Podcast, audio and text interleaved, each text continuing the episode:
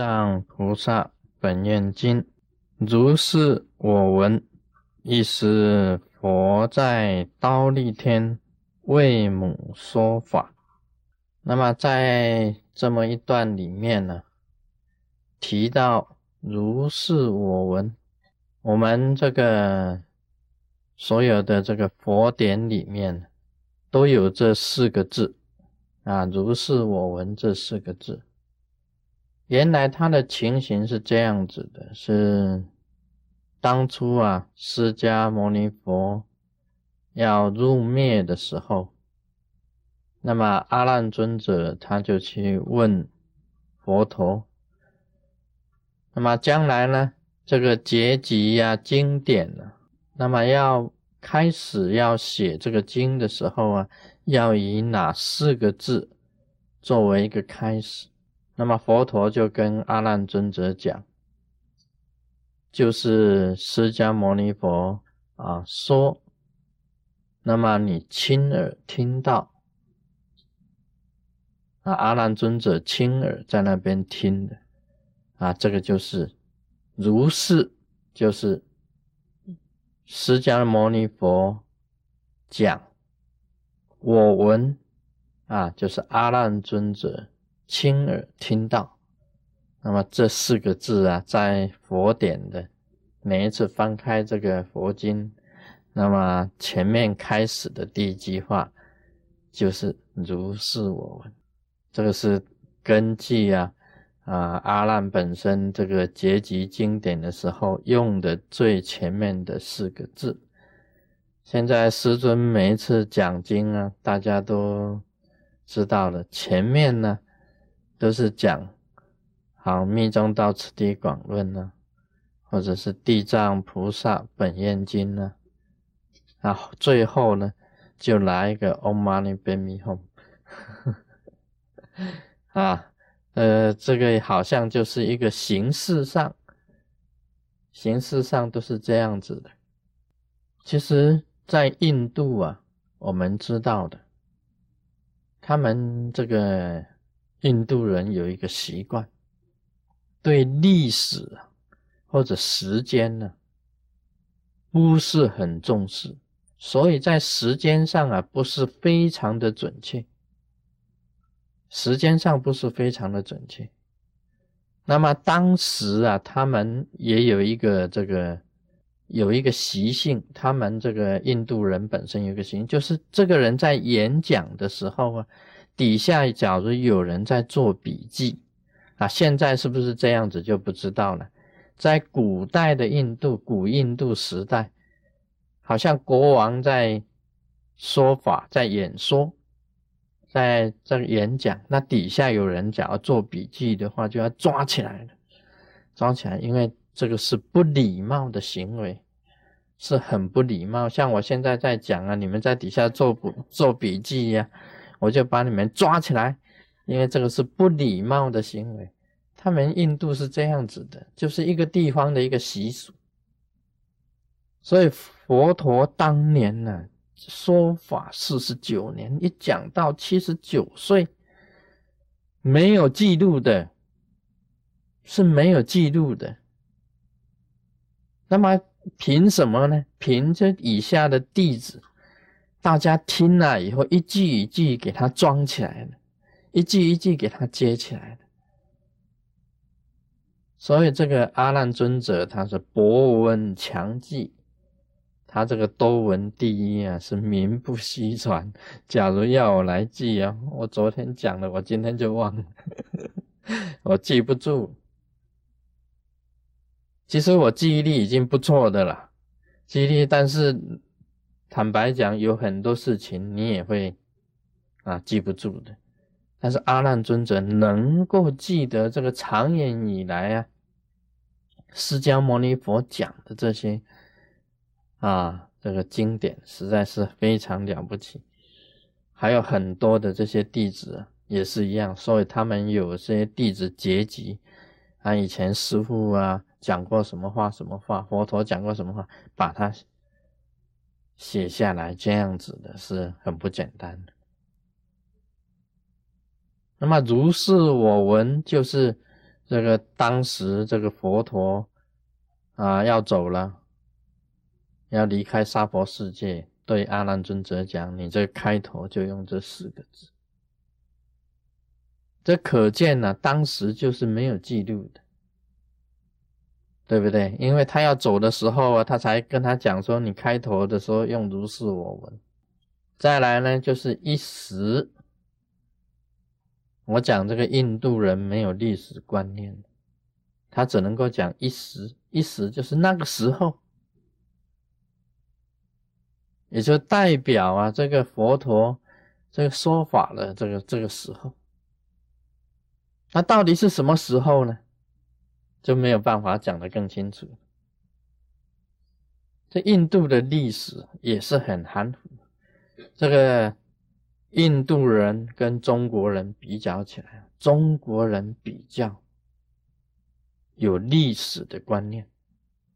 你看那个整个朝代啊，啊分得很清楚。呃，唐虞夏商周啊，这个整个朝代，一个朝代一个朝代，多少年多少年，这个皇帝当了多少年，什么时候出生，什么时候死，几乎都很清楚。但印度人他不重历史。所以，这个佛陀到底是什么时候出生，什么时候死？佛陀到底佛几岁？到现在都是一个谜。你看，这个新加坡、这个东南亚在做这个卫赛节啊，佛陀的这个生日；我们台湾呐、中国啊，在做这个佛陀的生日，包括在印度、在斯里兰卡这个做佛陀的生日。在日本做佛陀的生日，通通不一样。嗯，怎么搞的？通通不一样，因为只是讲一时佛陀就生出来，他都是讲一时的，没有时间观念的，一时就生出来，没有办法，一时就就就生啊，一时就死，就是这个样子的。那么在天上也很难难讲，因为这一部《地藏菩萨本愿经》呢，是在刀立天讲的啊。这个如是我闻，一时佛在刀立天啊为母说法。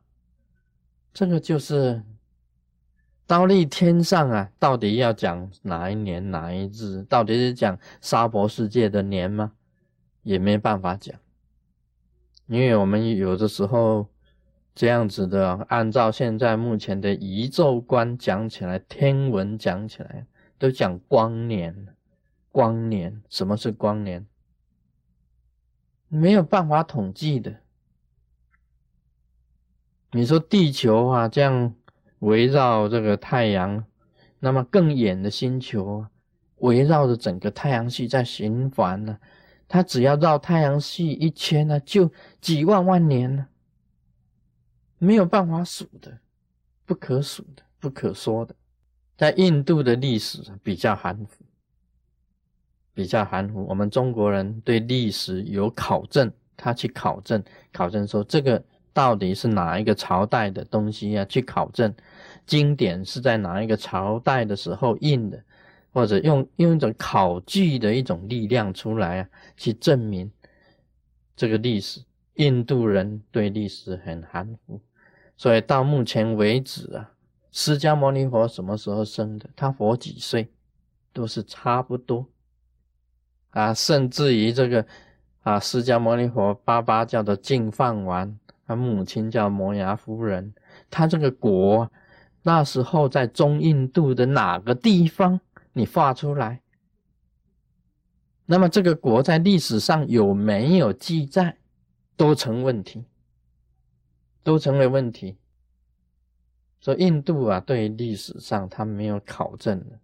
简单讲一个很简单的事情：释迦牟尼佛讲《华严经》，华严呢是第一个讲的，《华严经》是第一个讲的。这个十贤呢，六相。啊，十贤门的杜顺和尚从华严里面提出十贤门，就是华严经里面的东西。讲华严经的时候啊，那时候舍利佛还没有皈依释迦牟尼佛。一时释迦牟尼佛在这个讲华严，那么听众当中就有舍利佛。嗯，舍利佛都还没有皈依啊，舍利佛是以后才皈依的啊。讲华严时，舍利佛还没有皈依啊，怎么舍利佛来了？那么印度人他比较容易这个，嗯，大而化之啊，不要紧啊，因为华严时期呀，是这个过去、现在、未来三者通通打通的。舍利佛虽然没有皈依，但是注定是佛陀的弟子，所以他的神呢，已经来听法。已经来听法，所以佛典呢的考证呢，在某一个地方啊，是有些在我们现代人科学研究来讲是有问题，有很多是很矛盾。明明讲华严经的时候啊，舍利佛没有来归，怎么名单里面有他？啊，这个的人会提出一个问题出来，可能是写经的人一看啊，十大弟子大概都到了吧，就把舍利佛加上去，也有可能。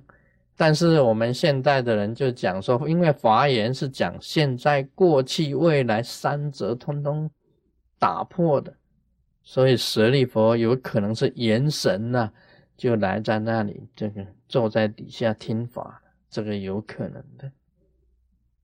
好，这个闲话少述，言归正传。这个一时呢，就是那个时候啊，一时呢就是这样子，很快的。那么再来讲一时佛，这个佛当然是指着释迦牟尼佛了，就是这个释迦牟尼。那释迦牟尼这四个字啊，大家都知道的，叫做能人即定啊，也有人讲说能人即目啊，即然，意思就是这样子讲啊，能够行慈悲，能人能够行慈悲，那么能够啊，集住，也就是很。心里非常平静的住在定中而不动啊，这个释迦摩尼这四个字的意思啊，这个四个字的意思，这个佛啊，这里面所提到的佛，就是指释迦摩尼佛，在倒立天，就是倒立天已经上次师尊已经跟大家讲过倒立天了。就是在第四天，找在在倒立天，在这个喜建城，在善法堂啊，在那里这个大开筵席哦，不是，是法会啊，是大开法会，跟大家这个跟所有这个天人说法。那主要的是为摩崖夫人说法，摩崖夫人就是释迦牟尼佛的 mother，是他的母亲。这个摩崖夫人啊，生了释迦牟尼佛七天以后啊，他就延吉啊，就就入灭，因为是佛母，而且他一生当中啊，也是行善布施啊，所以他就往生到这个刀立天，往生在刀立天。释迦牟尼佛当然是为了这个。他的母亲才上了道立天呢，去说法给摩崖夫人听。摩崖夫人呐，出生释迦牟尼佛，也是神通。怎么不是神通呢？很简单的，这个释迦牟尼佛出生的时候，是从摩崖夫人的右手的这个啊，这个叫什么地方？啊，腋下我们称为台湾人工该冰，不是该冰啊，啊啊，桂兰卡，桂兰卡，啊，从桂兰卡啊生出来，这个在医学上证明了、啊。在现代的科学跟医学来讲起来，都是不可能的事。那里小孩子从这里出生，那个医生啊把所有的医生抓来啊